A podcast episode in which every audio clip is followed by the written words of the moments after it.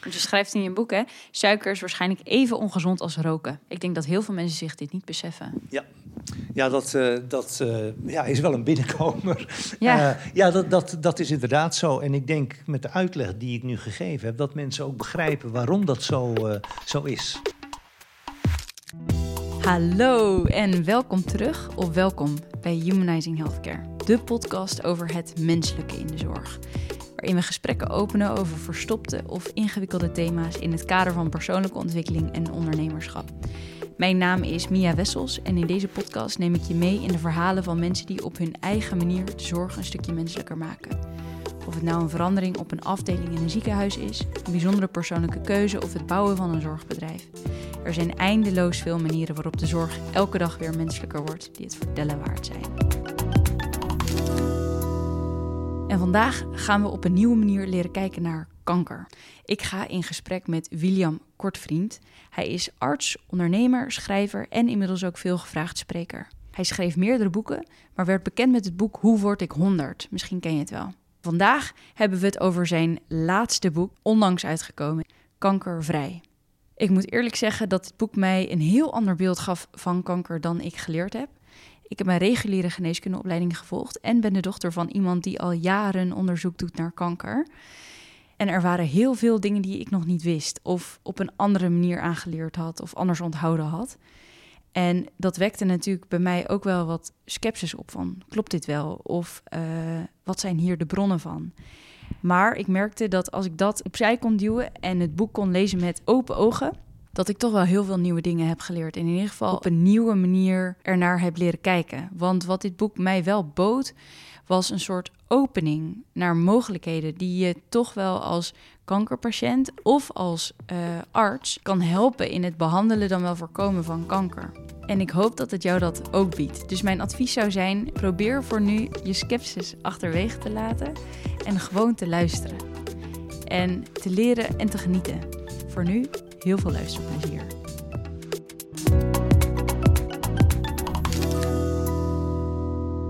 Welkom. Dankjewel. Hartstikke leuk dat je er bent. Ik heb met heel veel plezier uh, je boek grotendeels gelezen. En er zijn heel veel vragen over te stellen. Dus we, ik wil het vandaag eigenlijk met name hebben over je boek Kankervrij.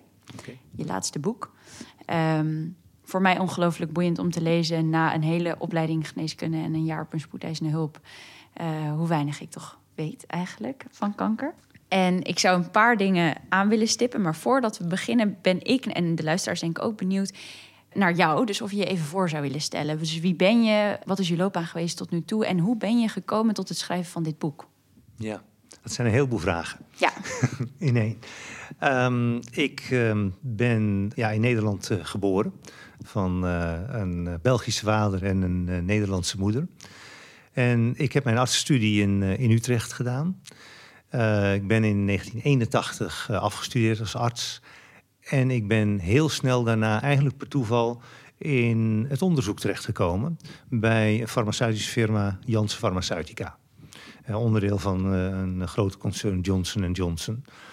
Um, en daar ben ik heel geïnspireerd geraakt door de oprichter van die firma, Paul Janssen naar mijn mening de, de, de slimste persoon die ik, uh, die ik ooit ontmoet heb. He, in de normale tijd waarin wij één studie doen, dat was toen de tijd uh, zeven jaar voor een studie geneeskunde, had hij er drie gedaan: scheikunde, geneeskunde en farmacie. En had toen ook nog eens een, uh, een farmaceutische industrie opgericht, die ja, algemeen in de wereld bekend staat als, als de meest innovatieve die er is. En ik heb met die man samen mogen werken en ben zo geïnspireerd geraakt dat ja, de wetenschap heeft me eigenlijk gepakt. En toen bleek ook nog eens dat ik, uh, dat ik kon managen. Dus ik werd al heel snel daarna uh, belast met uh, coördinatie van, van klinisch onderzoek met nieuwe geneesmiddelen. En kort daarna werd ik, ja, volgens mij ben ik de, de jongste medisch directeur geworden van dat bedrijf ooit. Ik was toen 27 jaar. En um, ja, die interesse voor die wetenschap heeft zich eigenlijk altijd voortgezet. En ben daarna consultant geworden bij McKinsey Company. Uh, om uh, ja, niet alleen bedrijven, maar ook overheden te, te, adviseren op gebied van allerlei problemen. Dat konden zijn van ja, gezondheidszorg in het algemeen tot ziekenhuizen, tot uh, hoe de distributie van geneesmiddelen in een land beter zou kunnen gaan, dat soort dingen. En toen, ja, toen was ik, denk 35 jaar. Toen kreeg ik de kans om een eigen bedrijf te beginnen. En ja, dat is gelukkig heel goed gegaan. En dat is een, een jaar of zes, zeven later daarna verkocht aan een Amerikaanse multinational. Daar ben ik vice-president geworden. Vervolgens, na een aantal jaren, toch gestopt... omdat het ondernemen mij meer in het bloed zat... dan, uh, dan uh, het vice-president zijn bij een, uh, bij grote multinational. En toen heb ik besloten om te gaan doen... wat ik ja, zelf gewoon heel leuk vond. Um, en dat zijn allerlei dingen geweest. bijvoorbeeld het ontwerpen van een ruimtepak voor de NASA... waarmee ze uiteindelijk naar Mars kunnen... Dus dat uh, wordt op dit moment volgens mij in de ruimte uitgetest. In elk geval heb ik daaraan meegewerkt. En een van de dingen waar ik achter kwam is dat ik kon schrijven. Dus ik ben columns voor allerlei uh, kranten uh, gaan schrijven. En toen vertelde op een gegeven moment iemand mij van... joh, zou je er niet een boek van maken? Dus toen heb ik een boek geschreven in het Engels. Want mijn columns waren ook allemaal in, in het Engels. omdat ik toen in Amerika woonde. En dat boek heet Living a Century or More. En dat stond uh, nadat het uitkwam opeens uh, nummer twee in de Amerikaanse bestsellerslijst. En ja, toen is van het een het ander gekomen. Toen uh, werd ook een, was ook een, een Nederlandse uitgeverij was geïnteresseerd om het in Nederland uit te brengen. En dat is toen vertaald, genaamd Hoe word ik 100? En ja, dat is toen ook in Nederland een bestseller geworden. Er is een tv-documentaire van gemaakt, enzovoort, enzovoort. En uh, ja, nu ben ik inmiddels geloof ik aan mijn achtste boek uh, bezig. en um, dat was het laatste deel van je vraag, geloof ik. Uh, een boek over kanker. En hoe komt het nou dat ik een boek over kanker schrijf? Um, mijn boeken gaan steeds over ja, de relatie tussen leefstijl, gezondheid en ziekte. En met name wat je zelf kunt doen om veel gezonder te zijn en niet ziek te worden vooral. En als je ziek bent, hoe kun je dat dan met leefstijl veranderen? En er is natuurlijk een heel ja, verdacht lijstje van, van, van aandoeningen die heel veel te maken heeft met onze leefstijl. Daar hoort overgewicht, obesitas bij. Uh, daar hoort diabetes type 2 bij. Daar hoort hart- en vaatziekten bij. Uh, en we weten inmiddels ook heel, ja, redelijk goed hoe die relatie werkt tussen onze leefstijl en verkeerd eten, te weinig bewegen, dat soort dingen. Tussen de, de aandoeningen die ik net genoemd heb. Maar opvallend is dat in dat rijtje van aandoeningen wat we krijgen van onze leefstijl, staat ook altijd kanker tussen. En we weten eigenlijk niet goed hoe dat werkt. Ja, bij een paar dingen wel. Bij roken weten we het. Bij ja, als je uh, een maand op de schoorsteen van Tsjernobyl gaat zitten en wel eens uh, kanker zou kunnen krijgen door de straling, dat beseft men ook wel. Um, maar heel veel dingen uh, begrijpen we eigenlijk niet. Dus ik heb toen eigenlijk al een jaar of vijf geleden besloten van dat ik dat wilde uitzoeken.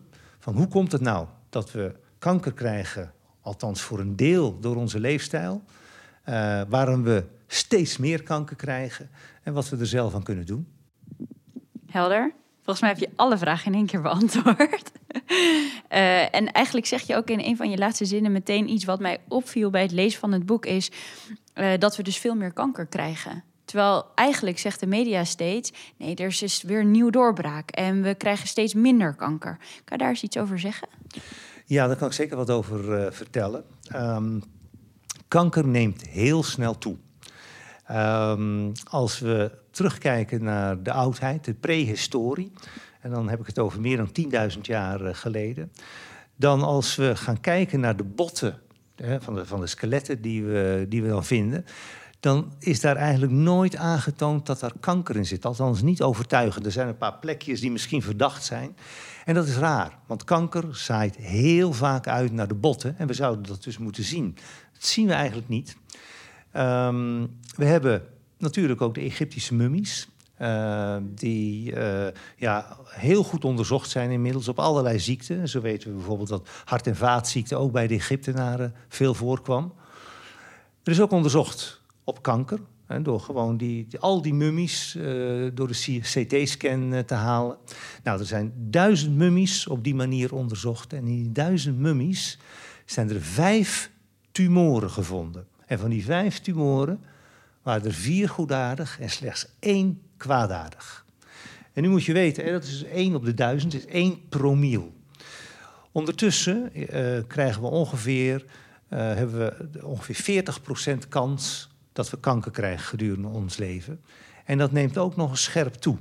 Degenen die in 1930 zijn geboren of waren geboren, die hadden een kans van 37% om gedurende hun leven kanker te krijgen. Inmiddels weten we dat mensen die na 1960 zijn geboren al meer dan 50% kans op kanker hebben. En als je er even bij stilstaat, hoe groot die kans is, een gezin van vier personen, een normaal gezin, vader, moeder, uh, twee kinderen. De kans dat één van die vier tijdens hun leven de diagnose kanker krijgt, is 94% Dus kanker is echt bij ons, bij ons allemaal. En uh, ja, wat, wat de oorzaken daarvoor zijn. Um, er wordt in de media en ook door wetenschappers vaak gesteld dat komt omdat we aan het vergrijzen zijn. Onze maatschappij wordt, we worden ouder. En we weten natuurlijk dat alle chronische ziektes toenemen naarmate je ouder wordt. En dat geldt ook voor diabetes, geldt ook voor hart- en vaatziekten. Dus dat is voor een deel althans waar. Alleen, als je naar de statistiek gaat kijken en je gaat kijken naar alleen bijvoorbeeld de 60-plussers, of je gaat specifiek een leeftijdsgroep pakken, bijvoorbeeld van kinderen van 5 tot 10 jaar, dan zie je dat ook daar kanker heel snel toeneemt. Dus er is echt wel wat meer aan de hand. Het neemt echt toe. En we weten het eigenlijk ook uit onze praktijk wel. Ik vraag meestal aan, aan de mensen als dit onderwerp te sprake komt: hoeveel vrouwen ken jij in je omgeving met borstkanker? En dan gaan ze denken en dan ja, zie je ze tellen op hun hand. Iedereen weet een aantal vrouwen die borstkanker hebben. En dat is ja, echt niet normaal of hoort niet normaal te zijn. Um, dus er is iets aan de hand. Zijn onze genen ineens heel snel veranderd? Ja, nee, natuurlijk niet. Dus er moet iets in onze omgeving veranderd zijn in de laatste ja, honderden jaren, maar versneld in de laatste decennia. En dat kunnen maar twee dingen zijn. Dat zijn omgevingsfactoren of onze leefstijl. Mm En over die genen zeg je ook iets anders in je boek. Hè? Want het meeste onderzoek eigenlijk naar kanker focust zich op genniveau. Klopt hè? Ja. En uh, ik denk ook dat de meeste, ik ben zo opgeleid, maar ik denk de meeste mensen die luisteren ook, dat uh, als je kanker krijgt, dan is dat een gen gone wrong. En dan gaan de cellen verkeerd delen en dan krijg je een tumor, wordt kwaadaardig, uh, zijt het uit. Maar je hebt daar een ander idee over in je boek, toch? Want je zegt een deel is wel genetisch, maar kleiner dan we denken. Um, ja en nee. Die korte analyse die je net gaf, die is volledig juist. Dus als we uh, kankercellen bekijken, dan hebben die genetische defecten. En door die genetische defecten gaan een aantal dingen mis. Um, en dat kan bijvoorbeeld zijn dat er verkeerde eiwitten worden gemaakt, maar ook dat de celdeling niet normaal wordt gereguleerd. We zien in een cel, als je dat vergelijkt met een auto, dan lijkt het erop alsof het gaspedaal diep is ingedrukt en de remmen onklaar zijn gemaakt. Dus die cel die blijft maar delen, delen, delen. Um, dat staat buiten kijf. Daar, daar, twijfelt niemand aan, ook ik niet. Alleen, uh, er werd nooit dieper gekeken dan die mutaties zelf. Er werd gezegd, ja, die mutaties die ontstaan voor een deel omdat je ze geërfd hebt van je, van je ouders. Voor een deel door beschadigingen die je oploopt tijdens je leven. En daar wordt dan uh, bepaalde carcinogene stoffen genoemd. En er er wordt straling genoemd. En dat is allemaal waar. Maar er komt een stuk daarvoor. En um, dat stuk daarvoor kun je misschien het beste, kan misschien het beste uitleggen als volgt. Als je de kern van de cel, waar al die genetische mutaties in zitten, die slechte genen, de, de kern van een kankercel. Als je die overzet naar een andere cel, waar je de, de normale kern uit hebt gehaald, dan zou je verwachten, omdat alle informatie over die kankercel zit in die kern, zou je verwachten dat die, dat die nieuwe cel met, met, die, met, die, met, die, met die kern van de kankercel gaat delen en uitgroeit tot kankercellen. En dat doet het niet. Die groeit uit tot normale cellen. En dan ga je het omgekeerde doen. Ga je een normale kern pakken, maar die plaats je in een kankercel waar de kern is uitgehaald. Dus je hebt een kankercel en dan ga je een normale kern in plaatsen. Dan zou je denken van, oh, die, die, die cel moet uitgroeien tot een normale cel, want die kern is normaal.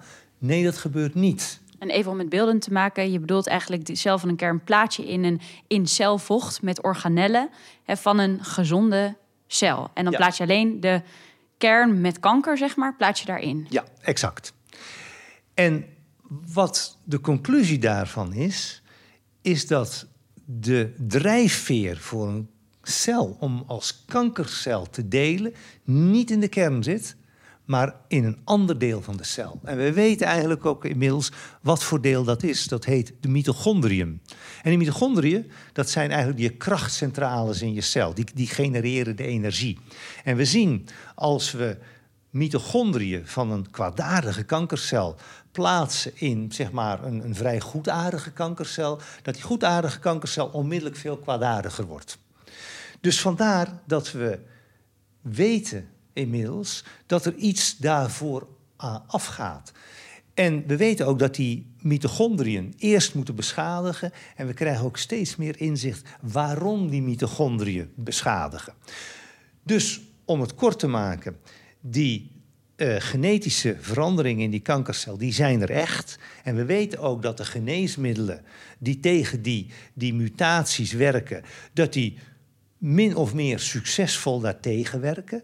Maar we weten ook dat we de symptomen van de kankercel aan het bestrijden zijn en niet waar het begint.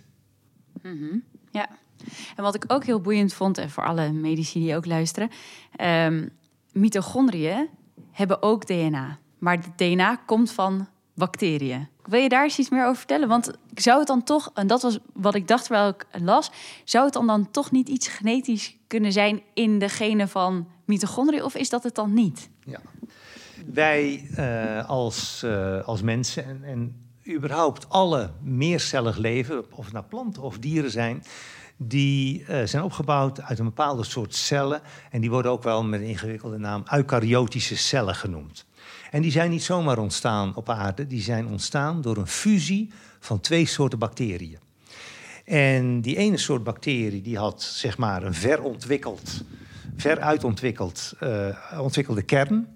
En die andere bacterie die had een vrij primitieve kern, maar een heel goede energievoorziening. En die energievoorziening was toen de mitochondrium. En die twee zijn heel toevallig uh, gefuseerd. Um, door wat voor reden dan ook. En dat bleek opeens dat er een hele mooie synergie was. Want de ene cel die had fantastisch DNA en die andere cel had fantastische energievoorziening. En dat is uitgegroeid tot wat ja, uiteindelijk ook mensen zijn geworden. En dat oude DNA van die mitochondriumbacterie, zal ik hem maar even noemen, dat zit nog steeds in onze cel. En we hebben DNA in onze kernen, de genen in onze kern, dat weet iedereen. Maar wat de meeste mensen niet weten, en ook de meeste artsen niet weten, is dat de mitochondrium ook DNA heeft. En dat lijkt nog heel erg op het DNA van bacteriën, wat cirkelvormig is. En wat er nu gebeurt, op het moment dat er bepaalde stimuli zijn uit onze omgeving, die dat mitochondrium gaan beschadigen, dat als eerste het DNA van de mitochondrium wordt beschadigd. Vervolgens gaat onze energiestofwisseling uh, ziek worden, zeg maar. Er worden veel meer radicalen, uh, radicalen, zuurstofradicalen worden ze genoemd, worden geproduceerd. Die gaan vervolgens naar de celkern en gaan daar in de celkern de mutaties veroorzaken die we later zien en dan noemen, oh dat is de oorzaak van kanker.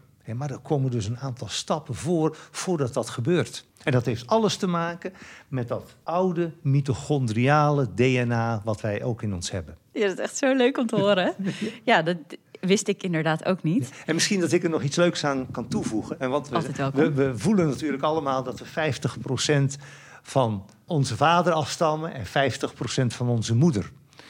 Dat klopt voor wat betreft het DNA in de celkern. Mm -hmm. dat komt 50% van de vader, 50% van de moeder. Maar het mitochondriale DNA komt puur van onze moeder. Het mitochondriale DNA van de vader wordt niet doorgegeven. Dus we hebben meer DNA van de moeder dan we van de vader hebben. En vooral voor de sporters, de mitochondriën, en dat is het celorgaan wat ja, topsporters kan aandrijven tot topsport, zeg maar. Dat wordt dus meer via de moeder doorgegeven dan via de vader. Dus heb je een moeder die topsporter is geweest, dan heb je heel veel kans dat je als man of vrouw, zoon of dochter ook topsporter kunt worden. Terwijl dat als je vader topsporter is geweest, dan moet je dat nog maar afwachten. Oh, wauw. Oké. Nou, jammer voor mij, man. het is niet gelukt. Ja, maar misschien heb je wel andere leuke dingen van je moeder uh, geërfd via je mitochondriale DNA. Ja, dat hoop ik maar. ja. Want een beetje achtergrond voor de mensen die dan denken: huh, mitochondrium, wat is dat? En energiehuishouding, huh, oké. Kan je in een paar zinnen zeggen even hoe dat werkt? Ja. Ehm, ja, iedereen beseft natuurlijk uh, dat om, uh, om voor onze cellen om, om wat te doen, Ehm, dat we energie nodig hebben. Hè. Onze spiercellen kunnen alleen maar samentrekken als we daar energie aan toevoegen. En dan denken we allemaal energie, oh ja, dat komt uit ons eten. Hè. Dat is glucose, dat zijn vetzuren. En voor degenen die wat meer van voeding weten, die zullen zeggen, oh ja, en ook ketonen kunnen, dat, kunnen dat doen. Dat is inderdaad waar. Maar er moet eerst wat met die voedingsstoffen gebeuren. Ehm, die voedingsstoffen die worden in cellen verbrand. Hè. We, zeggen dat ook, we verbranden calorieën.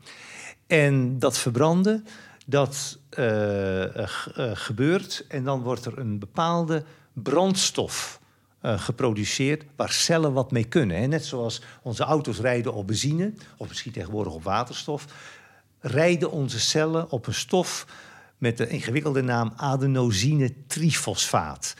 Heel vaak afgekort tot ATP. Dus met andere woorden, Mitochondriën maken van glucose, vetzuren en ketonen ATP. En met die ATP kunnen onze cellen verder en kunnen ze uh, spiercellen bijvoorbeeld laten samentrekken of kunnen we denken enzovoort. En nu is er in de mitochondriën iets bijzonders aan de hand. Ik heb het woord verbranden al genoemd. Nou, dat is een populaire term voor de reactie met zuurstof. En wat gebeurt er nu wanneer een, mitochondrium beschadigd raakt, dan kan hij niet meer verbranden. Die reactie met zuurstof gaat niet meer. En een kankercel moet het op een gegeven moment anders gaan doen en die gaat fermenteren. En fermenteren kun je alleen doen met glucose. Vetzuren en ketonen kun je niet fermenteren, kun je alleen verbranden. En dat betekent dus dat een kankercel heel erg aangewezen is op glucose. Want dat is zijn enige brandstof eigenlijk. En daar komt nog bij dat fermenteren is veel minder efficiënt dan verbranden. Om precies te zijn een factor 32 minder efficiënt. Dus om dezelfde hoeveelheid ATP te maken door een kankercel dan een normale cel, heb je 32 keer zoveel glucose nodig. Met andere woorden, kankercellen hebben gigantische hoeveelheden glucose nodig om uiteindelijk ja, te kunnen delen en verder te groeien. En daar ga ik in mijn boek heel diep op in. Hoe je dat kunt gebruiken om uiteindelijk nieuwe kankertherapieën te ontwikkelen. En wat op dit moment heel belangrijk is, want die medicijnen zijn er eigenlijk nog niet. Maar wat je zelf kunt doen om je prognose van kanker veel beter te maken. Ja, en daar komen we zo op. Um, want jij noemt in je boek eigenlijk een andere benadering van kanker, de metabole benadering. En daar legde je natuurlijk net al een kort deel over uit, maar zou je daar eens wat meer over vertellen wat dat nou in de kern betekent, die benadering, en waarom is dat anders? Ja, de, de, metabole benadering wil zeggen dat je het eigenlijk vanuit de stofwisseling benadert. Uh, en dat is om het af te zetten tegen de genetische uh, benadering, die we eigenlijk nu allemaal toepassen. En waar eigenlijk ook alle medicijnen uh, voor zijn ontwikkeld. Maar eigenlijk is het niet ofwel de metabole benadering ofwel de genetische benadering. Eigenlijk moet je beide onder ogen zien. Want wat ik zeg is dat de genetische benadering, die is helemaal juist. Die zien we, die kunnen we mhm. onder de microscoop zien. Dat, dat die genen veranderd zijn, dat die, dat die chromosomen veranderd zijn. We kunnen ze tegenwoordig ook moleculair zichtbaar maken. Dan zien we echt dat die, dat die, die, die, die genen uh, op bepaalde plaatsen veranderd zijn, andere eiwitten gaan maken. Maar er komt wat voor, en dat is de metabole benadering, die we tot nu toe eigenlijk helemaal laten liggen. En wat ik net verteld heb, met, dat die cellen uh, gaan, uh, gaan fermenteren in plaats van verbranden. Nou, daar volgen een heleboel dingen uit die verklaren waarom we uiteindelijk die genetische veranderingen hebben. En waarom die cellen maar continu kunnen uh, doorgroeien. Eén daarvan is dat dat fermenteren van glucose, dat levert veel meer zuurstofradicalen op dan het normale verbrandingsproces. En die zuurstofradicalen gaan uiteindelijk naar de celkern en gaan daar onze genen kapot maken, zeg maar. Dat is een proces wat heel erg goed beschreven is en wat niemand uh, betwijfelt. Maar er is ook nog wat anders.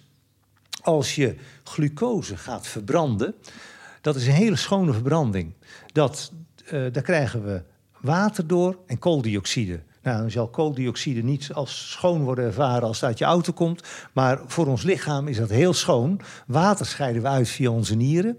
Mm Kooldioxide scheiden we uit door uit te ademen. En dus dat is voor ons lichaam is, zijn er, is er geen restafval, zeg maar. Maar met fermenteren is dat heel anders. De restafval van fermenteren is melkzuur. En we kennen melkzuur allemaal wel een beetje, bijvoorbeeld uit de sport. Een sporter die zal zeggen van mijn spieren gaan verzuren. En hoe komt dat? Omdat op een gegeven moment je zuurstoftekort zodanig is bij hele intensieve inspanningen dat je cellen ook moeten gaan fermenteren en er wordt melkzuur geproduceerd en die spieren uh, verzuren.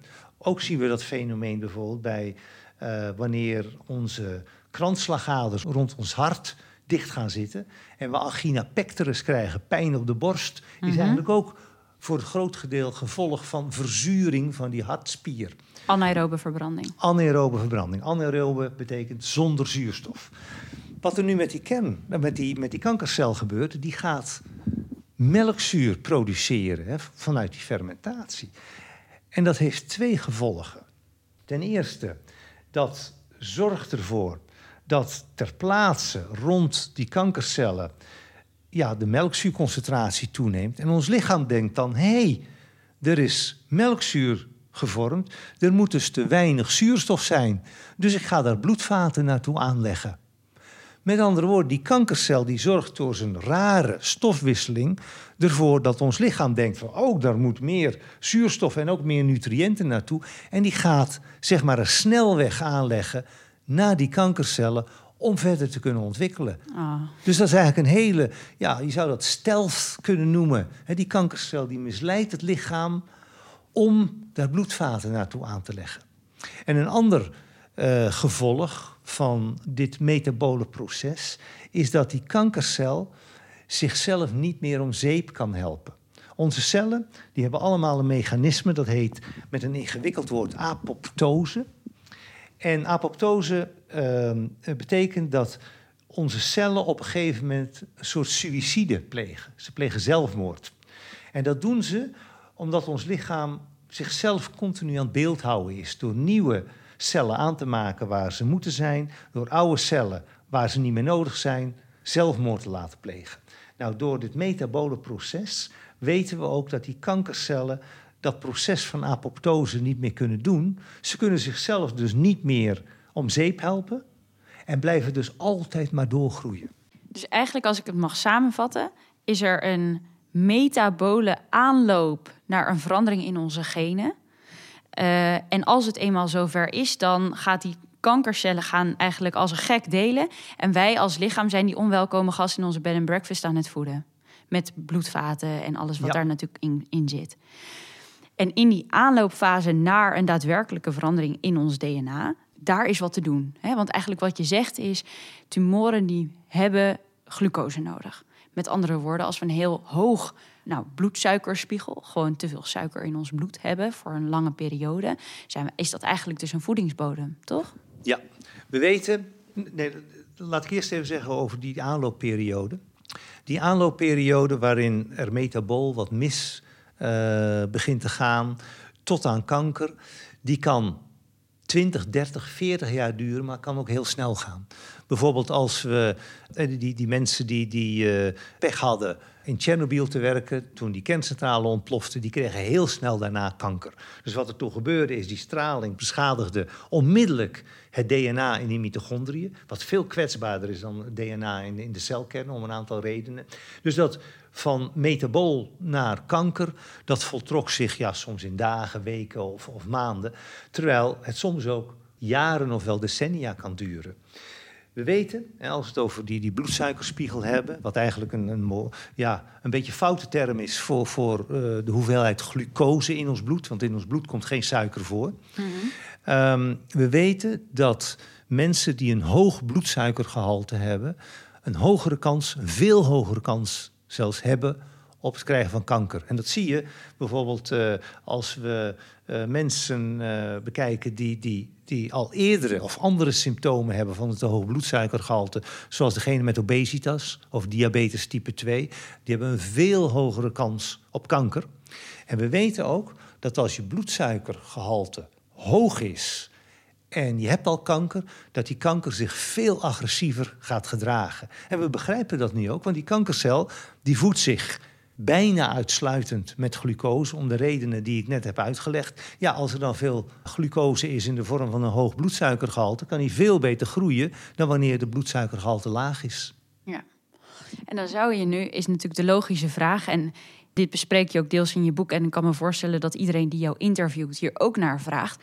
Hoe kan het dat wij als gezondheidszorg, wat eigenlijk, nou ja, wat je eerder ziektezorg noemt, vond ik wel een uh, mooie term, dat we daar niks op voorschrijven? Um, ja, dat, dat, dat, dat heeft te maken met, met twee dingen. Dat er een metabole oorzaak zou kunnen zijn van kanker, werd eigenlijk al in rond 1930 geopperd door een, een beroemde Duitse uh, wetenschapper, Otto Warburg, die voor zijn bevindingen, hij was de eerste die, die, die zag door de microscoop dat die mitochondriën in kankercellen altijd beschadigd waren en dat kankercellen altijd veel meer glucose nodig hebben. Nou, dat, is, dat heeft hij omschreven en dat is kort daarna het Warburg-effect gaan heten. Alleen dat Warburg-effect is in de vergetelheid geraakt, omdat ze er toen nog niet zoveel mee konden. En omdat er kort daarna uh, een, ja, een sensationele vinding werd gedaan door Watson en Crick. Die ontdekten namelijk het DNA. En toen we eenmaal het DNA hadden ontdekt, zagen we dat kankercellen een veranderd DNA had. En dat we daar misschien dingen mee konden gaan doen. En toen is de farmaceutische industrie daar overigens op dat moment volstrekt terecht op ingesprongen en heeft daar therapieën moleculen voor, voor, voor ontworpen die uh, mutaties in onze genen konden compenseren. En ze zagen daar ook effecten van. En we kunnen niet ontkennen dat, uh, dat uh, op sommige vlakken, en dan met name de, de kankers die uitgaan van ons bloedsysteem, hè, de, zeg maar de leukemieën, de, de, de Hodgkin en de non-Hodgkin lymfomen, dat die vaak heel goed reageren op dat soort medicijnen. Mm -hmm. Maar dat het uiteindelijk niet het, het ei van Columbus is, weten we ook. Want de meerderheid van de kankergevallen kunnen we niet genezen. En ja, dat heeft alles te maken met dat we een deel van die hele volgorde van hoe kanker ontstaat, ja, eigenlijk links hebben laten liggen. Maar toch is er nu kennis over. Ja, dus boeken de, zoals die, jij. Kennis, die kennis begint nu te ontstaan. En wat blijkt nu? Als je medicijnen ontwikkelt die tegen die genen gericht zijn. En je vindt wat, dat je daar een enorme beloning voor krijgt als, als uh, farmaceutische industrie. Vaak wel, een therapie kost soms al 100.000 euro per patiënt. Hè, dus dat is echt kassa.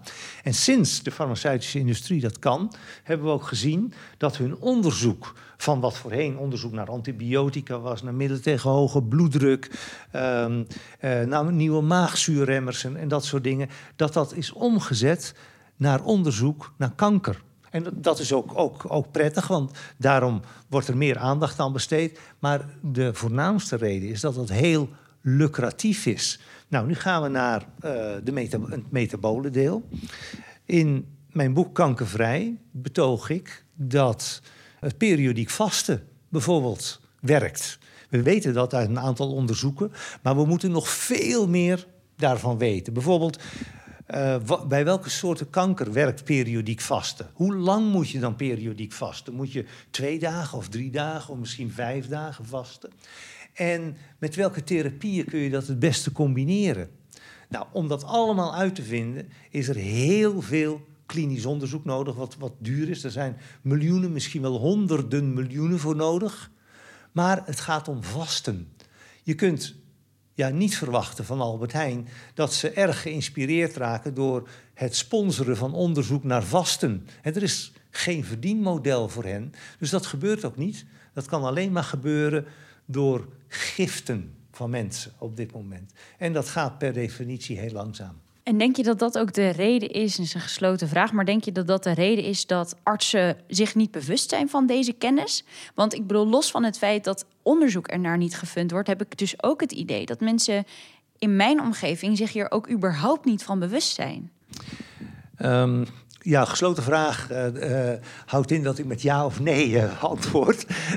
nou, ik kan, ik kan bevestigend beantwoorden dat, dat artsen zich daar in heel veel gevallen, in de meeste gevallen, totaal niet van bewust zijn. Als je een, een oncoloog vraagt of hij ooit van het Waarburg-effect heeft gehoord, dan zal hij waarschijnlijk wel zeggen: Ja, daar heb ik wel eens wat over gelezen. Maar het verhaal wat ik net heb verteld, zal hij niet kunnen vertellen. Dus ik heb met mijn boek heel wat.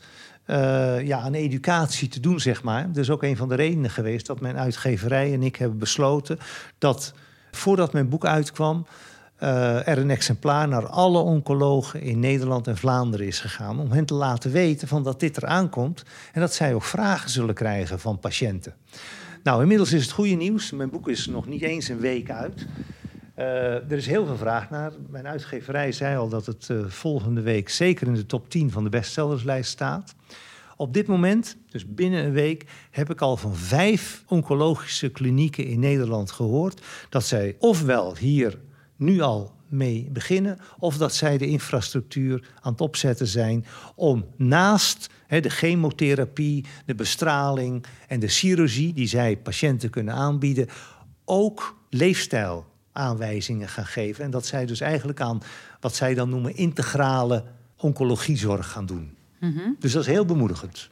Ja, maar dat is ook echt de indruk die ik heb van zorgverleners, is dat uiteindelijk zit het zo in onze genen om te willen zorgen. dat ik me bijna een beetje, beetje verneukt voelde. Dat ik dacht: wauw, ik weet zoveel van de basis van gezondheid niks. En van fysiologie eigenlijk niet. Je moet eerst begrijpen hoe het lichaam is als het gezond is. Dus los van de verdienmodellen met betrekking tot het implementeren van deze uh, therapieën, is natuurlijk ook boeiend om te kijken hoe wij mensen überhaupt opleiden. Maar goed, dat is een heel ander vraagstuk. Ik vind het heel leuk om te horen dat oncologen ervoor open zijn. Ik denk heel gezond. Ja, nu, nu ehm, eh, als oncoloog ehm, krijg je natuurlijk toch wel een bepaalde bescheidenheid. Hè, want je behandelt patiënten. Maar in de praktijk zie je natuurlijk toch heel vaak dat je patiënten terugkomen. Uh, ook na succesvolle behandeling, waarin je in eerste instantie remissie krijgt, dat ze heel vaak terugkomen en dat de tumor weer terugkomt. Ze behandelen ze weer, al of niet succesvol. De patiënt komt weer terug en uiteindelijk ja, is de realiteit toch dat ze vaak de patiënt verliezen. En uh, ja, als oncoloog sta je dan van nature toch wel open voor dingen waardoor je het beter kunt maken. Ja. Het zou wel raar zijn als je zegt van nee, het is goed genoeg. Nee, het is nog lang niet goed genoeg. Ja. ja. ja. En dat, dat uh, ja, betekent dus dat er uh, ja, toch wel veel oncologen zijn die, die, die open zullen staan voor dit, hoop ik. Mm -hmm. En ik kan me ook voorstellen dat de meeste mensen die luisteren ook denken: Nou, nu wil ik wel weten wat ik zelf kan doen. Je hebt in je boek beschrijf je een aantal dingen die men zelf kan doen op het moment dat je kanker hebt, hè, om uh, nou eigenlijk de kanker of tegen te gaan of te, ik weet niet hoe ik het goed moet zeggen, te onderdrukken. Um, ja, te voorkomen. En ook dus te voorkomen. Zou je daar eens twee of drie voorbeelden van willen geven, die iemand die nu luistert zo kan toepassen? Ja. We weten uh, inmiddels welke stofjes het in je lichaam zijn die aanzetten tot deze metabole stoornissen. We hebben glucose al genoemd. Uh, maar er zijn er een aantal meer. Ze werken overigens wel allemaal min of meer via hetzelfde mechanisme. Uh, een ander stofje is fructose. Dat ook de, samen met glucose het stofje is waar suiker uit bestaat. Uh, er zijn ook een aantal hormonen die gestoord raken. Insuline is er een van. Dat heeft natuurlijk alles te maken met ons glucose-metabolisme. insuline is het hormoon in ons lichaam wat zorgt dat glucose de cel in kan komen om daar verbrand te worden of gefermenteerd in, de, in het geval van een kankercel. Maar ook bijvoorbeeld uh, hormonen zoals uh, cortisol en adrenaline. onze stresshormonen spelen een heel belangrijke rol, omdat die direct weer inspelen uh, uh, op ons glucosemetabolisme door het glucose en het insuline in ons bloed te verhogen. Nou, waar je mee kunt beginnen, dat was je vraag natuurlijk, van, mm -hmm. uh, van, van, wat, wat kun je doen? Ehm, je glucosegehalte in je bloed te verlagen. En met verlagen bedoel ik eigenlijk te zorgen dat hij niet meer abnormaal is. Want in onze westerse maatschappij lopen we allemaal rond met een te hoog glucosegehalte. En hoe komt dat? Ja, gewoon omdat we voeding eten waar ons lichaam nooit voor is gemaakt. Uh, we waren van oorsprong hunter-gatherers en aten veel dierlijke eiwitten en veel plantaardige vezels. Nou, dat is vervangen door heel veel snel verteerbare koolhydraten, en zoals suiker, maar ook pasta, uh, granen en dan vooral in voeding die industrieel bewerkt is en die als kenmerk heeft dat ze allemaal leiden tot hoge bloedsuikerspiegels. Nou, we weten inmiddels dat dat een risicofactor is voor kanker. Dus als we nu nog gezond zijn, verminder dat en ga over op gewoon verse, volvette, koolhydraatarme voeding. De voeding waarvoor ons lichaam gemaakt is.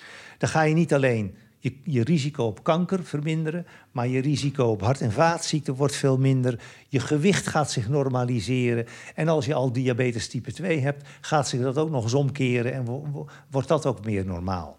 Je schrijft in je boek, hè, suiker is waarschijnlijk even ongezond als roken. Ik denk dat heel veel mensen zich dit niet beseffen. Ja, ja dat, uh, dat uh, ja, is wel een binnenkomer. Ja, uh, ja dat, dat, dat is inderdaad zo. En ik denk met de uitleg die ik nu gegeven heb... dat mensen ook begrijpen waarom dat zo, zo is. Ja, zeker. Hey, en even concreet over dat dieet. Want je zegt een koolhydraatarm, volvet dieet. Hè? Betekent dat dan dat ik geen brood meer moet eten? Of hoe moet ik dat voor me zien? Nou, eigenlijk wil ik het geen dieet uh, noemen, want dat heeft al zoiets van dan moet ik iets speciaals doen. En, en ik eet dat voedingspatroon, wat ik het, uh, wat ik het liever noem, mm -hmm. eet ik al mijn hele leven lang. En is eigenlijk lekkerder dan wat dan ook. Want iedereen vindt, vindt verse boontjes lekkerder dan die, die sompige boontjes uit een blik, om wat te noemen. En dat is eigenlijk een no-brainer. Uh, mensen beseffen dat niet helemaal. wat je eigenlijk doet, is dat je gewoon teruggaat naar voeding zoals die voeding bedoeld is. En je begint met verse ingrediënten.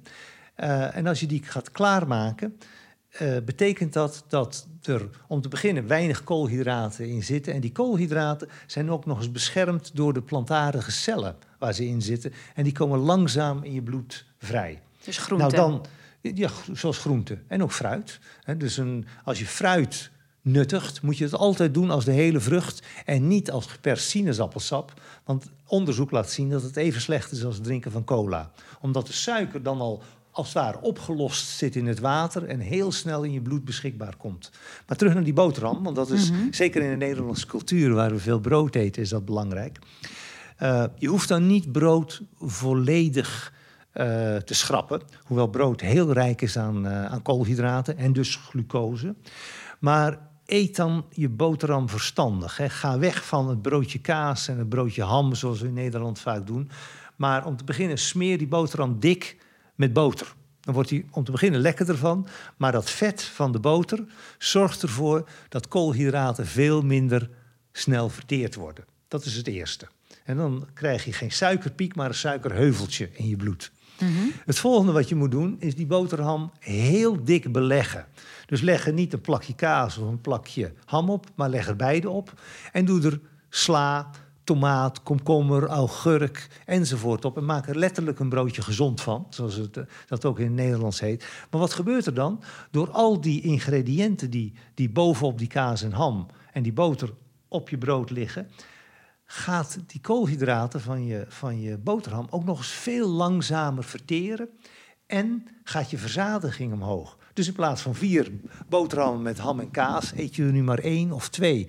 Dus je eet minder koolhydraten. En die koolhydraten die je eet, worden ook nog eens veel langzamer verteerd. En eigenlijk eet je dan gewoon met een voedingspatroon wat je toch min of meer gewend was, eet je veel gezonder. Helder.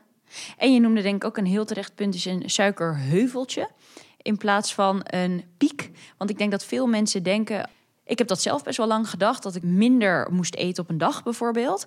En dan, als ik dan wat at, dan was het weinig. Want ja, ik dacht, uh, ik moet weinig eten, want dan val ik af. Maar dan zat er stiekem best wel wat suiker in.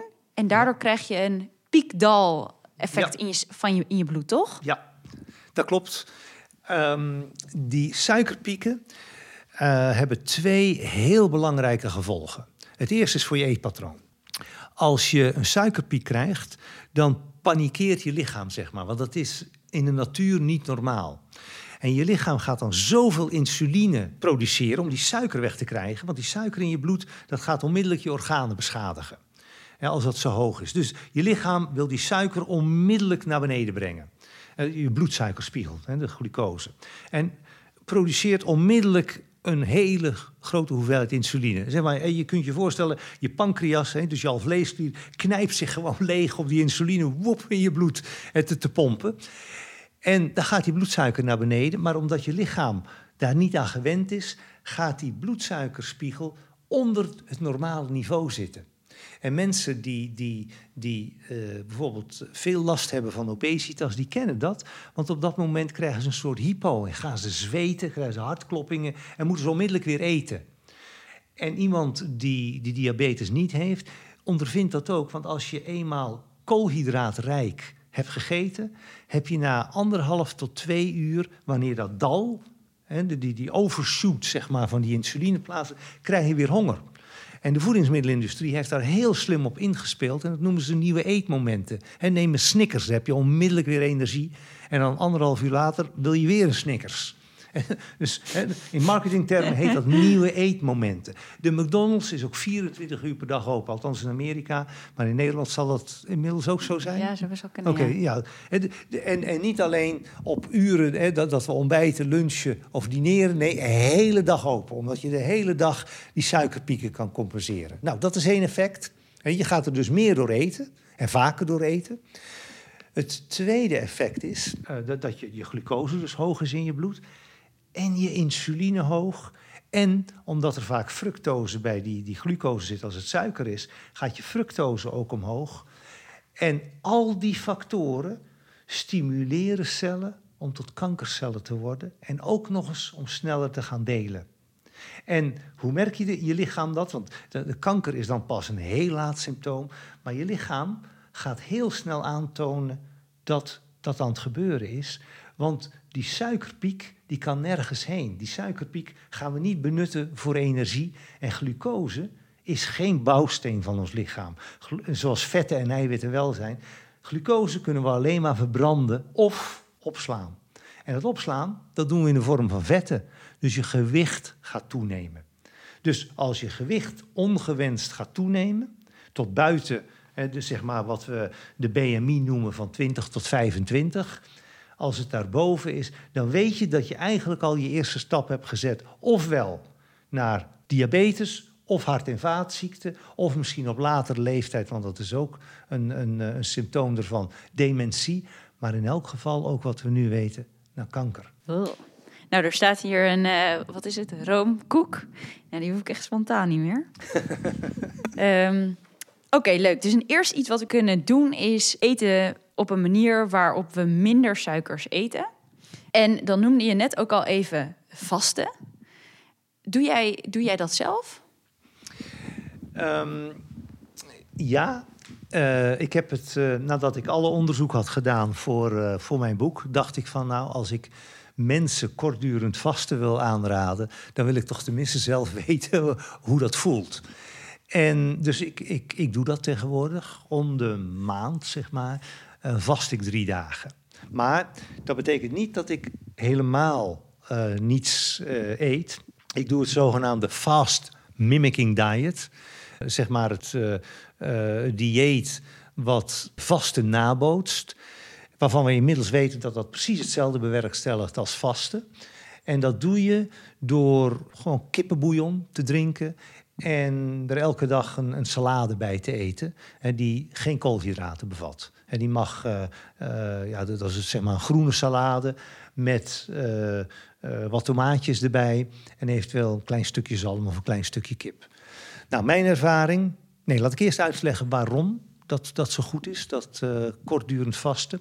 Tijdens kortdurend vasten gebeurt er iets bijzonders met je, met je cellen. dat is dat ze merken dat er geen geen voeding meer is. En ze gaan je lichaam klaarmaken, niet voor minder, maar voor meer energie. Want in de natuur betekent natuurlijk als je, als je honger krijgt, als je moet vasten, dat je uh, uh, geen voedsel hebt gevonden. Dus je moet meer energie krijgen om beter te gaan jagen, bijvoorbeeld. Dus je krijgt mhm. meer energie. Dat klinkt heel raar, maar je krijgt meer energie. En die cellen, de gezonde cellen, gaan zich terugtrekken in een soort beschermen-modus. Terwijl de slechte cellen gaan afsterven. En zodra er weer voedsel is, gaan die gezonde cellen de overblijfselen van die slechte cellen opeten en krijgen daarna weer uh, groeiimpulsen om weer nieuwe, gezonde, meer gezonde cellen te vormen. Dus je raakt je slechte cellen kwijt en je krijgt meer gezonde cellen. Ja. En een van de kenmerken van kankercellen is dat zij dat niet kunnen. Dus voor kankercellen treden er twee dingen op. Het glucosegehalte gaat naar beneden. Dat vinden ze sowieso niet fijn, want dan verhongeren ze als het ware. En zij kunnen die zichzelf niet in de beschermmodus zetten. Dus ze worden kwetsbaarder. Mhm. En dat kwetsbaarder worden ze in eerste instantie voor ons afweersysteem. Mhm. Maar wat ook heel belangrijk is, ze worden kwetsbaarder voor dingen zoals bestraling en chemotherapie. En onlangs is er een onderzoek gepubliceerd door de Leidse Universiteit hier in Nederland, waarin ze twee groepen met elkaar hebben vergeleken. Patiënten met borstkanker, die chemotherapie kregen, en patiënten met borstkanker die niet alleen chemotherapie kregen, maar die voorafgaand aan de chemotherapie drie dagen aan het fast mimicking diet hadden gedaan. En wat blijkt? Degenen die ook fast mimicking diet hadden gedaan, hadden veel minder bijwerkingen, zoals bijvoorbeeld braken ten opzichte eh, braken en misselijkheid van de chemotherapie, dus minder bijwerkingen. En het antikankereffect was groter dan in de chemotherapie alleen. Wauw. Maar dit is, ik bedoel, dit is mindblowing. Als ik dan denk aan alle patiënten die ik zie op de afdeling die dan een broodje kroket eten. Want ja, ik heb toch al kanker. Pittig. Ehm, ja, heel pittig. Ehm, Want ik denk, sorry, ik zal het even uitleggen. Ik denk dat er namelijk een soort algemeen idee is dat mensen die kanker hebben extra energie nodig hebben en dan meer moeten bijeten. Dus eten ze maar wat ze kunnen eten, want ze hebben natuurlijk heel vaak minder trek in eten. Dus dan eten ze wat ze dan nog wel kunnen eten. En daar eten ze dan best veel van, is mijn ervaring. Maar goed, N is één. Um, nou, maak er eens twee van. ja. Want ik heb die ervaring ook. En ik wil daar best iets over vertellen. Ja. Ehm, wat er gebeurt in de praktijk is dat een patiënt die wordt geopereerd, bijvoorbeeld eh, de borsttumor wordt weggenomen en eh, die herstelt een aantal dagen in het ziekenhuis voordat ze naar huis gaan. En die krijgen dan een hersteldieet, wat heel veel snelle koolhydraten bevat. Hè. Zoete vla, uh, een groot glas vers of, of niet vers geperst sinaasappelsap, krijgen een koolhydraatrijke maaltijd voorgeschoteld met aardappelpuree en dat soort dingen. Wat je in wezen aan het doen bent, is dat je de tumor hebt weggenomen, primaire tumor. En daarna krijgt de patiënt eventueel bestraling en chemotherapie om de cellen die al uitgezaaid zijn te doden. Dat ga je netjes doen. En aan de andere kant ga je zeggen, nou, die kankercel die er dan nog zijn, die gaan we eens even extra bijvoeden. En dus je bent volstrekt tegengesteld aan het werken. Aan de ene kant ga je alle middelen inzetten tot en met zwaar gif en wat chemotherapie uiteindelijk is natuurlijk, om die kankercellen te doden. En aan de andere kant ga je er voedsel in gieten om die kankercel toch vooral te laten overleven. Dus dat moet echt anders. Point taken. Ja.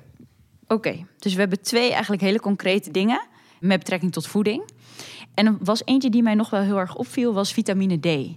Ja. Ik denk dat voor een gemiddelde zorgverlener met diensten het makkelijk is om te weinig vitamine D in je lichaam te hebben. Ehm, en daar schrijf je een paar hele interessante dingen over. Wat kunnen mensen nou doen met betrekking tot vitamine D? Laat ik eerst wat vertellen over, uh, over vitamine D en kanker. Uh, we weten al sinds de Tweede Wereldoorlog dat er in het noorden, noorden en dan met name het uh, noordoosten van de Verenigde Staten, waar er een beetje klimaat is zoals in Nederland, zeg maar, vaak grijs, dat daar veel meer kanker voorkomt dan in het zuidwesten. En zuidwesten, daar bedoel ik Californië mee, wat uh, bijna altijd zonnig is. En uh, ja, er werd in, in, in, eerste instantie niet veel van gevonden, totdat er een onderzoek uitkwam wat liet zien dat er in Canada veel meer kanker voorkwam dan in Brazilië. En ja, toen is er natuurlijk iemand op het idee gekomen: hé, hey, de gemeenschappelijke factor die daar bestaat, is natuurlijk zonneschijn. En zonneschijn, ja, daar weten we van dat dat een relatie heeft met vitamine D, omdat je huid onder invloed van ultraviolette stralen vitamine D aanmaakt. We krijgen ook wat vitamine D binnen via onze voeding overigens, maar de huid is ook heel belangrijk daarin. En toen is men gaan meten uh, vitamine D-gehalte en uh, kanker. En toen bleek, als je naar de Verenigde Staten kijkt, dat hoe noordelijker je in de Verenigde Staten woont, hoe lager het vitamine D-gehalte is van je bloed en hoe meer kanker er voorkomt. Dus toen uh, ja, is men natuurlijk verder gaan, gaan kijken. Nou, wat we inmiddels weten, is dat, uh, en dat is met name onderzocht bij borstkanker. En waarom steeds borstkanker? Omdat het zo'n veel voorkomende kanker is, is dat natuurlijk beter en makkelijker te onderzoeken dan wanneer je naar een, een, een zeldzaam voor, voorkomende kanker kijkt. Uh, we weten inmiddels dat uh, als je kijkt naar borstkanker, dat de, uh, het risico wat je loopt om borstkanker te krijgen dramatisch afneemt naarmate je bloedspiegels van vitamine D hoger zijn. En ja, dat gaat, althans moet gevolgen hebben voor het beleid wat we daarin hebben. Want de overheid die raadt een bepaalde uh, concentratie, een bepaalde bloedspiegel van vitamine D aan. En dat is 30 nanogram per milliliter.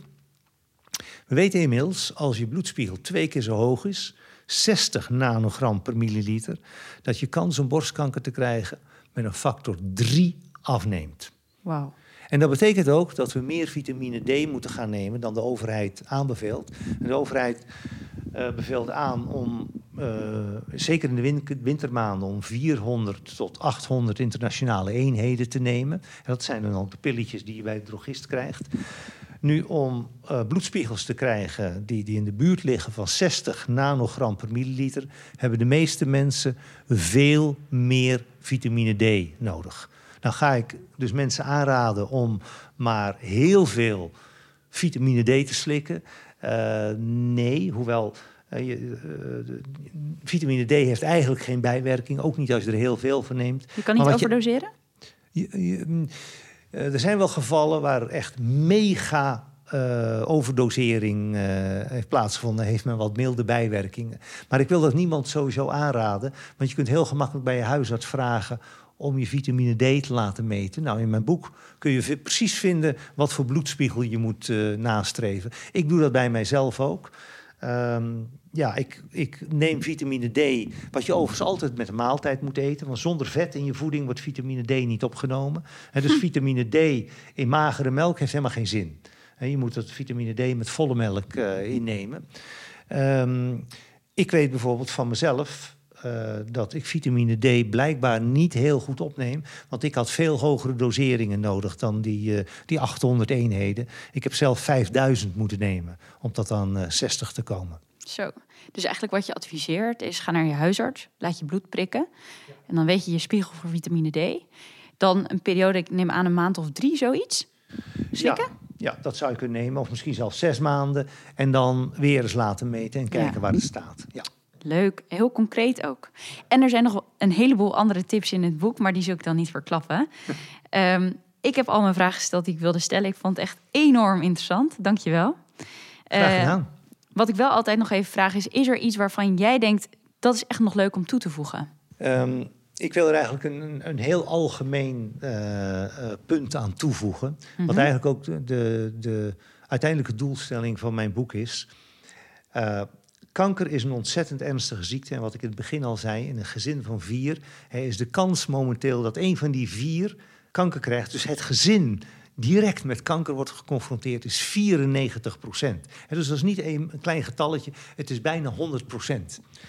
En heel belangrijk is dat we de, het risico dat we kanker krijgen, ja, kunnen we niet naar nul brengen. En de, uh, de fijnstoffen in, in onze omgeving kunnen we echt niet als individu veranderen. Maar je kunt wel als individu en ook als gezin heel veel doen om de kans op kanker veel minder te maken. Dat is het eerste deel van mijn boodschap. Tweede deel van mijn boodschap is: als je hè, de, de pech hebt om met de diagnose kanker te worden geconfronteerd, er is heel veel dat je zelf kunt doen. En je hoeft niet stil te zitten en je volledig over te geven aan je oncoloog en, en, en verder te hopen of te wanhopen. Nee, je kunt zelf een heleboel doen om, ja, laat ik het woord maar, maar noemen, om terug te vechten. En om de kans hè, dat, je, de behandeling succesvol wordt en uh, de kans dat je dat overleeft zo maximaal mogelijk te maken. Ja, nou, super helder. Ik heb toch nog twee vragen. Mijn eerste is toen je vertelde over het vasten. Uh, is een soort uh, ja, mythe misschien onder jonge vrouwen is als ik vast, dan gaat mijn lichaam op survival stand en alles wat ik daarna eet wordt vastgehouden. Met andere woorden, dan word ik dik. Nee, dat is niet juist. Je, je lichaam gaat wel op, uh, op uh, survival stand staan. Maar wat er daarna met je gebeurt, en als je dus intermitterend kortstondig vast, en de periode tussen twee vaste periodes, wat er dan met je lichaam gebeurt, ja, dat heb je zelf in de hand door de, de keuzes voor, voor de voeding die je doet. Als je tussen twee vaste periodes ja, gewoon ongezond gaat eten, ja, dan, dan kun je dat vasten beter laten. Dan heeft het eigenlijk niet zoveel zin. En dus je moet vasten combineren met tussendoor ook liefst betrekkelijk koolhydraatarm, vers en vol vet te eten. Ja, oké, helder. En de andere vraag die eh, schoot me te binnen, omdat je hebt dit boek opgedragen aan je vrouw. Zij heeft als kind uh, kanker gehad. Hoe kijk je dan naar kinderkanker? Ja, uh, er is een stichting en die heet niet voor niets Kika Stichting Kankervrij. Want kinderen, ja, je wil niemand kanker aandoen, maar kinderen al helemaal niet. Hè? Uh, mijn vrouw was vijf jaar oud toen ze hersenkanker kreeg. Ja, wat heeft zij verkeerd gedaan? Hoeveel sigaretten heeft zij te veel gerookt? Bij ja. wijze van spreken. Uh, ja, niet natuurlijk. Hè? Dus er zit een, een, bij kanker zit er altijd een factor in van pech. Dat moeten we niet onderschatten. Je kunt niet zeggen van, oh, jij hebt kanker, eigen schuld, dikke bult. Nee, daar moeten we echt helemaal vanaf. En dat is natuurlijk niet het geval.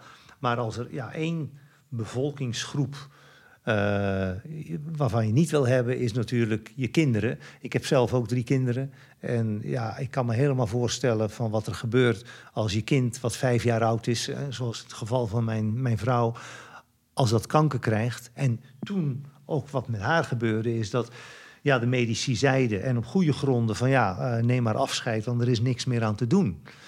Uh, ja, dat moet een verschrikkelijk gevoel zijn.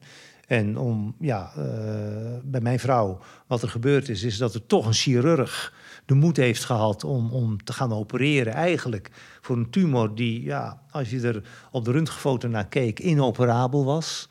Ja, die heeft de tumor er helemaal uit kunnen halen. Uh, tenminste, dat is wat we denken. Er kunnen misschien nog wel tumorcellen in haar lichaam aanwezig zijn geweest. Maar die heeft ze dan zelf opgeruimd. Nou, mijn vrouw is nu 56 jaar. Is uh, ruim 50 jaar uh, kankervrij. En ja, we mogen wel zeggen dat dit een succes is geweest. En ook hoopvol. En als jij nou heel succesvol bent en wij met z'n allen die hierin geloven en hiervoor gaan. En het lukt, wat is er dan gelukt? Waar zijn we dan met de zorg? Met mijn boek Kankervrij um, wil ik, met, met de titel heb ik aan willen duiden dat dat het streven is. Um, en we moeten hoge ambities hebben. En als je de lat op één meter gaat leggen, gaat er niemand twee meter hoog springen. En dat is hetzelfde eigenlijk als met de, de, de Stichting Kinderen Kankervrij. Dat is waar je naar streeft. Gaat het gebeuren met mijn boek? Nee, natuurlijk niet. Waar ik uh, wel van overtuigd ben, is dat mijn boek een stap in de goede richting gaat betekenen. En dat we door onze eigen leefstijl de therapie van kanker effectiever kunnen maken. Maar we zijn er dan nog lang niet, want die hele metabole, uh, dat hele metabole pad, hè, wat een rol speelt bij het ontstaan van kanker, ja, daar moeten we natuurlijk medicijnen tegen gaan ontwikkelen. En dat moet uh, ook bij de farmaceutische industrie gaan doordringen dat daar een heel onontgonnen gebied ligt waar we door selectief daarin te grijpen uh, betere kankertherapieën kunnen ontwikkelen. Eén daarvan, dat is al geprobeerd om met specifieke geneesmiddelen te zorgen dat die kankercel glucose niet meer de cel kan binnenloodsen. En die eerste resultaten waren eigenlijk heel hoopgevend. En dat is niet verder ontwikkeld omdat er helaas patentproblemen ontstonden. Want dat middel ja, kon je gewoon per kilo kopen en was niet meer patenteerbaar. Dus niemand heeft die miljoenen die nog nodig waren geïnvesteerd. En je zegt, we zijn er nog lang niet. Wanneer zijn we er wel? We zijn er natuurlijk wel als we helemaal de vinger erachter krijgen waarom uh, uh, kanker ontstaat en hoe we dat in 100% van de gevallen kunnen voorkomen. Kanker is een hele ingewikkelde ziekte. Um, als een cel eenmaal kankercel is geworden, is die cel zo ver gedegenereerd dat we van een kankercel nooit meer een normale cel kunnen maken. Althans niet met wat we er nu van weten. Dus dat betekent dat op dat moment we heel drastisch te werk moeten gaan. We moeten die kankercel ofwel volledig, of dat kankergezwel, volledig wegsnijden. of als er daarna nog cellen in ons lichaam zijn, ze allemaal doden. En dat het ingewikkeld is, dat beseft iedereen. Dus er is maar één manier om echt kankervrij te worden en dat is om het niet te laten ontstaan. Mooi. Dankjewel. Graag gedaan.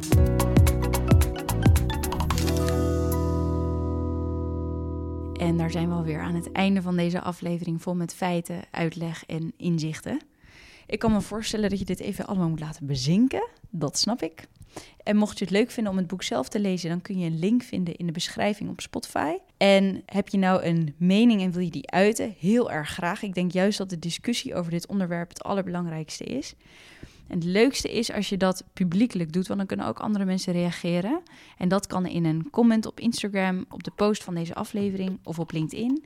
Maar je kan het ook privé uh, laten weten. En dan kun je een bericht sturen op Instagram, LinkedIn of via de mail. Hi, apenstaartje. Dat was het dan voor nu. Ik hoop dat je het boeiend vond om er naar te luisteren. En tot over twee weken.